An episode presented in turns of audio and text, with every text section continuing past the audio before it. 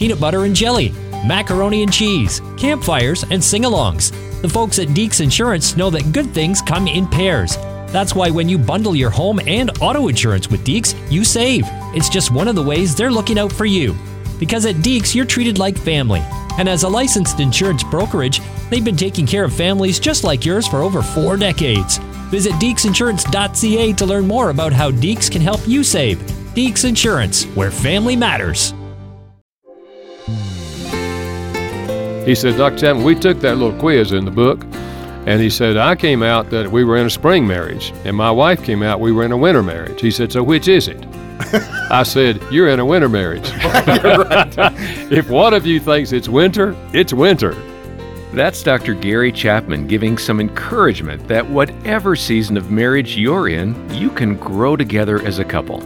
And you'll hear more from him on today's Focus on the Family with your host, Focus President and author Jim Daly. And I'm John Fuller. Uh, John, Dr. Chapman is one of our favorite guests here at the ministry, and he offers such biblically sound advice and does it in such an honest and transparent way uh, we all connect with him, and that's what makes it wonderful. And today, I think you're really going to benefit from this conversation and learn, I think, some practical tools you can apply in your marriage today to make it stronger. And that's why we exist here at Focus on the Family. You know what? We want your marriage to not just survive, but to thrive. And we're going to give you some of those suggestions on how to invest in your marriage today. Well, Dr. Chapman is the author of a number of best selling books, including The Four Seasons of Marriage Secrets to a Lasting Marriage and he and his wife Carolyn live in North Carolina, and they've got a lasting marriage of over 50 years. Well, the proof is in the pudding, isn't it? Gary, welcome back to the ministry. Thank you. Good to be back with you guys. Hey, uh, when you look at that, uh, what causes marriage to be in this perpetual transition of seasons that you talk about in your book? And you, you of course, use the metaphor of winter and spring and summer and fall. Why are we like that in marriage? I think because as humans, we are constantly changing. Hmm. I mean, the winds are blowing different ways and things are happening in our lives and and that's why I say, you know, seasons change quickly. You can go from one season to another season. But I really I found this concept of using the seasons to describe the quality of the marriage it is not, it's not the idea you get married in spring and if you live long enough you'll get to winter. That's not the idea. yeah, right. You start in spring and end in winter. Yeah, but it's that uh, you know the seasons pretty much describe the quality of the marriage. And if you can see where you are, which season you're in, you can decide, hey, I'd rather go back to spring or summer, you know, and that's what we're trying to do in this Well, book. it's important in that analogy that you use in your book, The Four Seasons of Marriage. Uh, you can be in all four seasons probably in a day. Yeah, it's possible. It's, it's, possible, yes. And let's get to it with that in mind. Uh, talk about, I guess let's start where it's cold and frigid. There are some people that like winter sports. I enjoy skiing but that's not a good thing if you're in the winter of your marriage. What does the winter of marriage look like? Yeah, the winter season is cold, it's harsh, it's bitter. We're hunkered down in the igloo. We're not talking to each other, or if we talk, we're arguing with each other. That's a winter marriage it's not a place where you want to spend a lot of time. Hmm. When you look back, did you have a winter season in your marriage? And how'd you get out of it? Yes, our winter season came pretty early in our relationship. So you started with winter. well, we were in spring before we got married. It was springtime when we were in love. But uh, it wasn't very long after the honeymoon that we began to come down, and it got cold at our house. Yeah. So yeah, we went through a, pretty long winter season there. Actually, when I knew nothing about winter or marriage, it was just uh, I just knew this was not the way it was supposed to be, not what I'd hoped it was going to be. You know, for the benefit of uh, the listener, let's go through them quickly and come yeah. back. I want to qualify a bit more with winter, but we we talked a little about winter. Uh, talk about the other three. Okay, spring, of course, is an exciting time. It's a lot of hope. Uh, it's a lot of uh, really enjoying the relationship. That's honeymoon time. That's honeymoon time. That's right. But it can come later in marriage. You can be in spring and be married 50 years. So it's an exciting time. Summer is relaxed. We've come to accept uh, a lot of the things that were irritating in the early years. We these are the people who go to marriage conferences and read books on marriage because they know that you have to water the flowers in the summer. So they're investing. Yeah, so they're investing. Uh, it's a really it's a good season to be in. And then the fall looks good on the outside but the leaves are about to fall off. People would say about this marriage, aren't they a nice couple? But we know things aren't really that Uh. well with us. And if we don't do something, we will end up in winter. Yeah. So the fall looks good on the outside to everyone else, but we have apprehension inside. We have questions in our minds about where this thing is going. And so tho- those are the four seasons and the quality of marriage that they describe. And again, uh, you're going to move through these sometimes at a rapid pace. Sometimes maybe you will be stuck for a long period of time, maybe even years. Uh, moving back now to winter, now that we have the definition of winter, spring, summer, and fall, uh, that couple that has felt stuck in the winter season, I mean, the igloo, the ice, Yeah. the recriminations, the it's your fault, not my fault, I'm wonderful. How do they begin to thaw? Yeah. Well, you know, I think, and this is real, that really the heart of the book is we give these seven strategies for improving uh, relationship, for spending more time in spring and summer. But I think one of the first things, if you're in a winter marriage, is that we have to deal effectively with our failures. We have to head on recognize that we have created this winter ourselves. How, how has that been done? I think often it's been done by just simply neglecting each other. We just have not spent time with each other. We've gone our own ways. We've done our own things. We've kept our distance from each other, and we haven't resolved our conflicts. and And so we we find ourselves in a very uncomfortable uh, relationship. What, what about the couple, Dr. Chapman, that's sitting in your office for counseling, and they're both kind of in agreement? Well, you know, Dr. Chapman, life is busy. Uh, I've got this vocation. I'm an executive. I got a lot of demands on me. I travel 200 days a year. And the wife's saying, Well, yeah, I've got the young kids. They're the most important thing in my life. And they're kind of rationalizing the drift. Yeah. Is that typical? It is typical. And one of the things I would seek to say to that man would be, you know, you're probably a great businessman or a salesman or whatever, and you're probably doing a great job with that.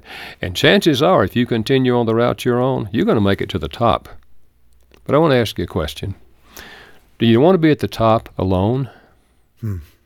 Because there's a good chance if you continue to focus on your vocation the way you're focusing on it now and neglecting the relationship, you will be alone. Hmm. And most guys, it's kind of sobering to them to think, "Ooh, yeah, okay."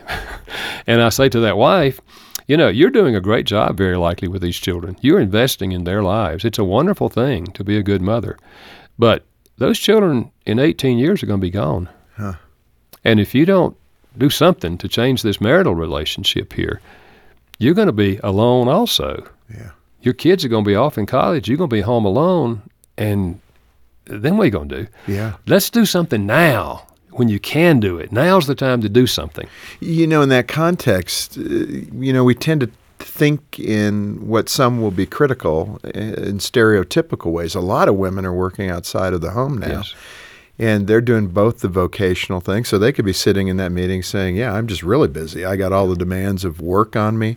Then I get home, and although we share some of those things, I still feel kind of that um, stereotype burden that I'm the one responsible for the home, for the shopping, for the kids, even though my husband helps, but I'm still kind of the one. Yeah. Uh, speak to her and all the activity that's going on in her life. Yeah. Well, I think that is very common today in today's world that a wife does have a full time job and working with the children and trying to do something maybe to keep the marriage together. And uh, what I would say is this you know, when we get to the end of the journey, and I think of that often because I'm getting closer to the Right. end of the journey, and you look back, the things that really matter are relationships. Hmm. And yes, relationships with your children are extremely important, but your marriage relationship is also extremely important. The vocation seems important at the moment, and yes, it's bringing in money so that you can have some of the pleasures of life. But when you look back, ultimately, it's not the vocation you're going to remember and think and feel good about. It's going to be the relationships that you either feel good about or you deeply regret. Hmm. Let's live so we don't have regrets when we get to the end of the journey. Well, I appreciate that perspective. Uh, I wonder if we can go back to you and Carolyn and what you said was a pretty early winter phase that you all went through. How'd you get there, and, and what were some steps you took to get out of that Yeah. uh, so early in your relationship? Well, we got there by arguing because Seriously. that's essentially the way we handle conflicts. I had no idea how to handle conflicts before we got married. Never read a book on conflict resolution. Didn't think we'd have any conflicts because we were in love. we didn't have any conflicts when you're in love. And you're so much alike. and we're so much alike. we found out we were totally different. Uh, so we had a lot of conflicts, and we ended up arguing with each other. And when you argue, you put the other person down. You communicate to them that their answer is stupid or whatever, you know. And it's not a. It creates winter. And it took us a while to realize that that was not working. And I've shared with you on an earlier program that uh, how God worked in my heart to show me that rather than demanding things of my wife and thinking that I'm the leader and she's supposed to do what I say, I got a biblical perspective on leadership. Jesus said to his disciples after he washed their feet, I'm your leader. And in my kingdom, this is the way you lead you serve. And that was a new concept for me. I thought the leader barked out orders. When I realized that God was asking me to serve my wife, I asked Him to change my heart because I didn't have the heart to do that. And when He changed my heart, then I was willing to reach out to her and begin to serve her and find out. And what were a couple of the first things that she allowed you to serve her in? Uh, well, when I change? asked when I asked her, you know, what I could do to help her, she had ideas, you know, and one would be to help around the house. I found out years later. Of course, I knew nothing about love languages in those days, but I found out years later her love language was acts of service. You know, I remember when I said to her, probably six weeks into the marriage, I said, "Honey, the toilet's dirty," and she said, "I know. I was wondering when you're going to clean it." and I said, I don't know how to clean toilets. And she said, I'll teach you. you know, she wanted me to do things to help in our little apartment, you know. And I didn't do any of those things because my mother did all that stuff. So, you know, when I asked her what I could do to help her, she began telling me. And so, really, I was loving her. I wouldn't have called it love at that juncture, I would have called it service. Uh, but I was loving her, and she was beginning to feel differently toward me. And then we, you know, when once you get the the love thing going, the service attitude toward each other going, then you can work through your conflicts much easier because you're not as nearly as demanding. You're trying more to understand each other and then reach a, a resolution. This Focus on the Family broadcast will continue in just a moment. Do you love the ever changing field of digital and content marketing? Do you have proven experience developing marketing campaigns and leading a team? Named one of the best Christian workplaces in Canada, Focus on the Family Canada is looking to fill the position of Head of Integrated Marketing in Langley, BC.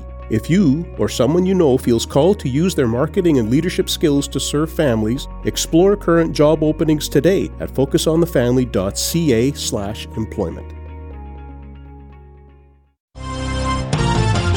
Financial Moments with Tom Copeland. Most people live in the range of 60 to 100 years of age, so clearly our time here on earth is extremely short compared to the time that we will spend in heaven. Question How long will we spend in heaven? Perhaps 10 million years? Maybe 100 million years? No, it's much longer. It's for eternity. It never ends. That's why James said that we are a mist that appears for a little while and then vanishes. James 4 4. Consider the reality of what Moses said in Psalms 90:12. Teach us to number our days that we may gain a heart of wisdom. Our time here on earth is extremely short, but how we use the resources, including money, time, talents, etc., that God has entrusted to us while we're here on earth will have a huge impact for eternity. If we are good stewards of everything that God's entrusted to us, including giving to His work, there will be huge rewards in heaven that you and other believers can enjoy forever. To learn more, check out CopelandFinancialMinistries.org. Thanks for listening to Focus on the Family. Let's resume now with the balance of today's programming. You know, Gary, I constantly think about why in the marital relationship we tend to be so, and I'm going to use the word, stupid. Yeah. And and uh, that's the best way to describe it. Unfortunately, I can remember years ago, I was so frustrated. There was just a mound of clothes on the ironing board, and I mean, it was like three feet high. And I'm thinking, ah, what is going on in here?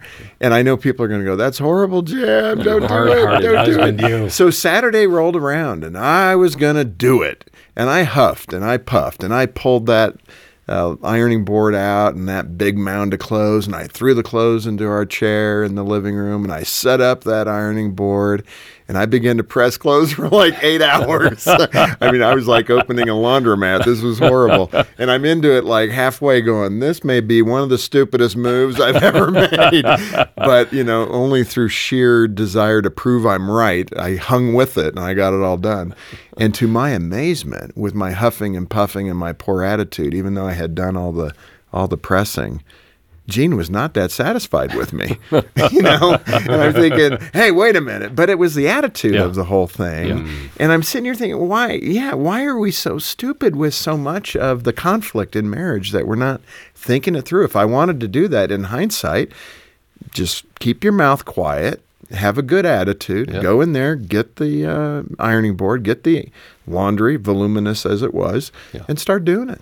Or to say beforehand, honey, would it be helpful to you if I iron the clothes? Yes. You know, so now you she can either say, "Oh, it'd be wonderful," rather she- than making it a point of instruction. Yeah, right. Which isn't a good way to go. Right. Did you have something? I mean, did that happen to you where these were points of instruction? The Yeah, well, I was always instructing her on what should be done. I mean, that's what I thought about the toilet. Why, why have you waited so long? I mean, the toilet's dirty. Can't you see that? You know, and uh, so I was expecting her to do everything and instructing her that it should be done, rather than asking, you know, what can I do? What can I do? I mean, it's the whole thing of questions instead of preaching.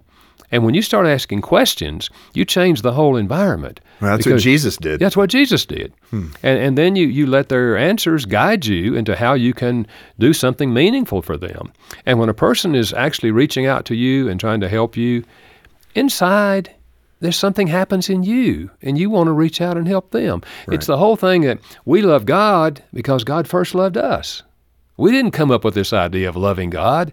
He loved us and sent His Son. And then we respond to His love. And, I believe that works the same way in marriage. I'd only add that when you do it with a poor attitude, there are no brownie points, and I would not do it that way. So Right. that was just uh, a miss. You're listening to Focus on the Family. Today, our guest is Gary Chapman. We're talking about the four seasons of marriage, secrets to a lasting marriage. And Gary, you've covered winter.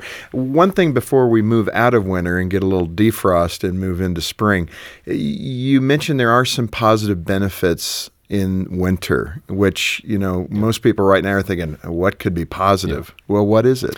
Well, the big positive in being in a winter marriage is it often motivates you to do something about it. Huh. When you're cold and harsh and bitter, you realize this is not good. This is not the kind of marriage we want to have. And so often it will motivate you to read a book on marriage or to go to a marriage counselor or to go to a marriage conference or, you know, reach out in some way to do something to make it different. And that's the positive thing about winter. Not much else positive about it. Right. But it So- can be a motivator. It pushes you into another season, Yeah. which there's only one way, and that's up in that case. right. right. Well, I can relate to that here in Colorado. I love when spring comes because Yeah. winter just lasts forever here. Uh, let's move to spring. You touched on it, but uh, tell us again spring and what that's about. Well, spring is an exciting time. You have visions, you have dreams, you have hopes, uh, you anticipate things you're going to do together, and almost everyone starts their marriage in spring. When you're in love, it is a spring season. And so you're anticipating all these wonderful things in spring. Uh, and that's good. Typically, people don't necessarily move r- quickly from winter to spring. It takes a while. And one of, the, one of the things that we just touched on is you have to deal with your failures. There needs to come a point at which you say to the other person, in your own words, you know, honey, I realize I have let you down in a lot of ways, or I have been harsh to you, or whatever. You describe, you try to describe what you sense you've done to them. And, and I realize I've just taken the joy out of your life, and I don't have any joy either. And I know that a part of this is my fault, and I just want to tell you I'm sorry, and I mm-hmm. want to ask, I hope you can forgive me, and I hope we can have a, a new start. And when you when either one of you takes that approach and you reach out to tear the walls down that have developed between the two of you, you can almost feel the ice melting, you know, and, and it begins to get warmer. And then you start doing positive things. And the love language thing, of course, will be a positive thing. Learn how to speak their love language and begin speaking that love language. And now it's getting really much warmer because we've dealt with the past failures and now we're starting to do things differently than what we've done before. Yeah, Gary, when you talk about the love languages, um, you know, it's been a while since we've touched on those. Uh, give us the five again. And I honestly don't know which one is me. I know that I've taken that test, I've read the book. Uh, My kids knew right away what they were, and they can't even answer what I am. So maybe we can work that out. Okay. Personal counseling session for Jim Right Daly today with I Gary don't know. I love them all, but uh, Yeah. Well, the five love languages are words of affirmation, using words to affirm the other person. You look nice in that outfit. Appreciate what you did. Gifts, universal to give gifts as an expression of love. The gift says they were thinking about me. Hmm. And then there's acts of service, cleaning the toilet. that Doing might be mine. the Cleaning the, ironing. garage. Doing the it always comes around to the garage. Acts of service, doing something you know they would like for you to do. Quality time, giving them your undivided attention, extended conversations, and then physical touch. Hmm. And typically, out of the five, everybody except Jim has a primary love language. I'm the outlier. There we go. I keep telling you, it's, it's physical touch. John keeps hugging me, and I'm telling him that's not my language. Here's another approach for you, Jim.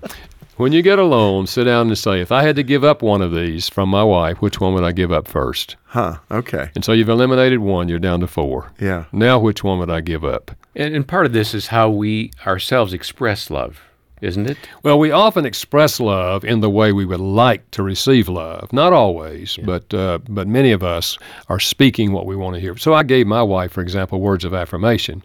You know, I told her how nice she looked and so forth, uh, because that's my love language. But that wasn't her love language. Her love language was acts of service. I didn't know any of this, you know. So even though I said positive words, in her mind, if I really loved her, I would have been doing some of these things. So in her mind, I didn't love her. I was just these words were cheap to. That's her. how she interpreted. Yeah, that's how she interpreted it. That's fascinating. Yeah. Would you say there's a correlation getting back to the seasons, which is what we're concentrating on today? If you're doing the love language well, you can probably stay in spring and summer Yeah. uh, more likely in your marriage. Yeah. If you're loving each other and doing it on a regular basis in the right love language, and if you're dealing with your conflicts in a positive way and solving them rather than trying to argue about them and win the argument, then yeah, you're going to spend more time in spring and summer.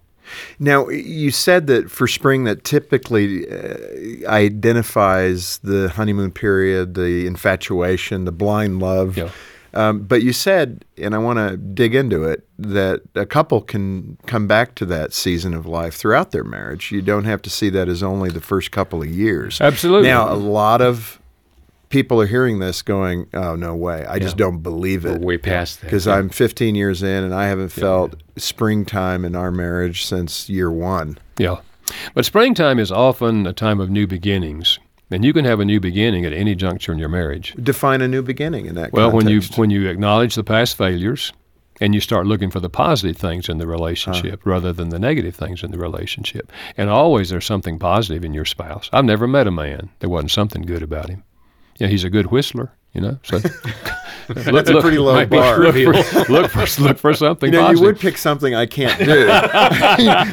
I'm a pathetic whistler. Thanks a lot. See, I'm word- even lower words of than that. That's what you are. You need. You're a good man, even though you can't whistle, Jim. There you go. I don't believe But, it. but here are some of the emotions that are in a spring marriage it's excitement, it's hope, it's warm, it's tender feelings, it's happiness. And the attitudes are anticipation. We're going to do some things differently now, and optimism a- and gratitude. Gratitude's big in the spring. You, you are looking for the positive things. You're expressing gratitude to each other. And the actions you take in the spring are you're planning and you're communicating and you're seeking help when needed and you're you know you're reaching out to make things different. This is a spring marriage is good and it leads to a summer marriage which is really even better because now we're we have solved a lot of those things and we're relaxing in a summer marriage. So spring is good. Gary, let me ask you this. Can it be within the context of a couple? Can one feel like they're in spring and the other feel like they're in winter? I had a man come to me one day and ask that very question. He said, Dr. Chapman, we took that little quiz in the book, and he said, I came out that we were in a spring marriage, and my wife came out we were in a winter marriage. He said, So which is it? I said, You're in a winter marriage. if one of you thinks it's winter, it's winter. Right. And I think the reason for that is that sometimes we're not really in touch with each other. Right. And he was satisfied with the quality of their relationship. He was in know? a bubble. Yeah, but she wasn't satisfied with the quality of their relationship. So we can have different perceptions of our relationship. Wow, that's something. And it would say that she's probably doing a good job speaking his love language, but she's not getting it. Yeah, yeah. Is very, that fair? Very likely. Um, you talk about summer. Uh, let's move into summer. We all love summer. Yeah. Summer's the time you go hiking. I don't Yep. know how that relates to your marriage, but, but summertime. Talk about that. Well, it's a time of satisfaction, and uh, we feel like we've accomplished some things, and we feel connected to each other in the summertime. Uh, but the flowers have to be watered, and in a summer marriage, you realize that. There And are so- thunderstorms too. There are thunderstorms. Yeah, I call them yellow jackets. Yeah. that kind of come out of the ground. Yeah. These are unresolved conflicts that once in a while do jump up, even in a summer marriage. Uh, and our actions in a summer marriage is that we're constructive. We're taking steps. We're processing our differences. We've already processed a lot of them. But as I said earlier, these are the people who are attending marriage seminars and reading books on marriage and seeking spiritual growth in their lives.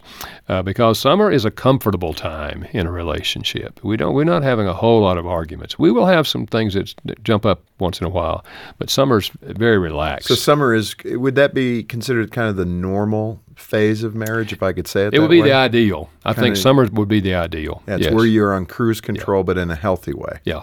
That's good. Hey, we have others, and I don't want to ask the question on fall quite yet, but um, can we stick with it? Come back, talk about the fall, and then some other questions that relate to the seasons, and uh, give people the practical advice that they'll need to uh, begin to assess where they're at and where they need to go in the seasons of their marriage. Can we do it? I'd love to. Such solid wisdom and insight from Dr. Gary Chapman today on Focus on the Family. And we're going to have to push pause right there. We'll have the balance of the conversation for you tomorrow. Gary's message is so good. Every marriage experiences these various seasons, and it's important to know how to navigate those. We talked about what to do if you feel you are in a winter season in your marriage, and if that is where you and your spouse are living, Focus on the Family is here for you. Yeah, we have a great team of caring Christian counselors who can listen to your specific situation, that can pray with you, and help you get on the right path. We also have our Hope Restored program, which is doing great work for relationships that are really in trouble. This is a four day marriage intensive that offers hope and healing for you and your spouse. And people who have attended say it's life changing. In our post two year follow up, 80% of those couples are still together and doing better than ever. If you're in a place of brokenness in your marriage, get in touch with us. The Lord does amazing things in those intensives.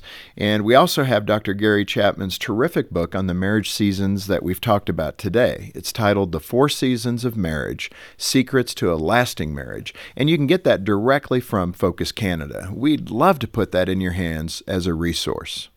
And you can learn more about that book, The Four Seasons of Marriage, about our Hope Restored Marriage Intensives, and you can also donate when you give us a call. Our number is 800, the letter A in the word family. Uh, that's 800 232 6459. Or online, we're at focusonthefamily.ca. Join us again tomorrow for more of this conversation with Dr. Gary Chapman. And on behalf of Jim Daly and the entire team, I'm John Fuller. Thanks for listening to Focus on the Family.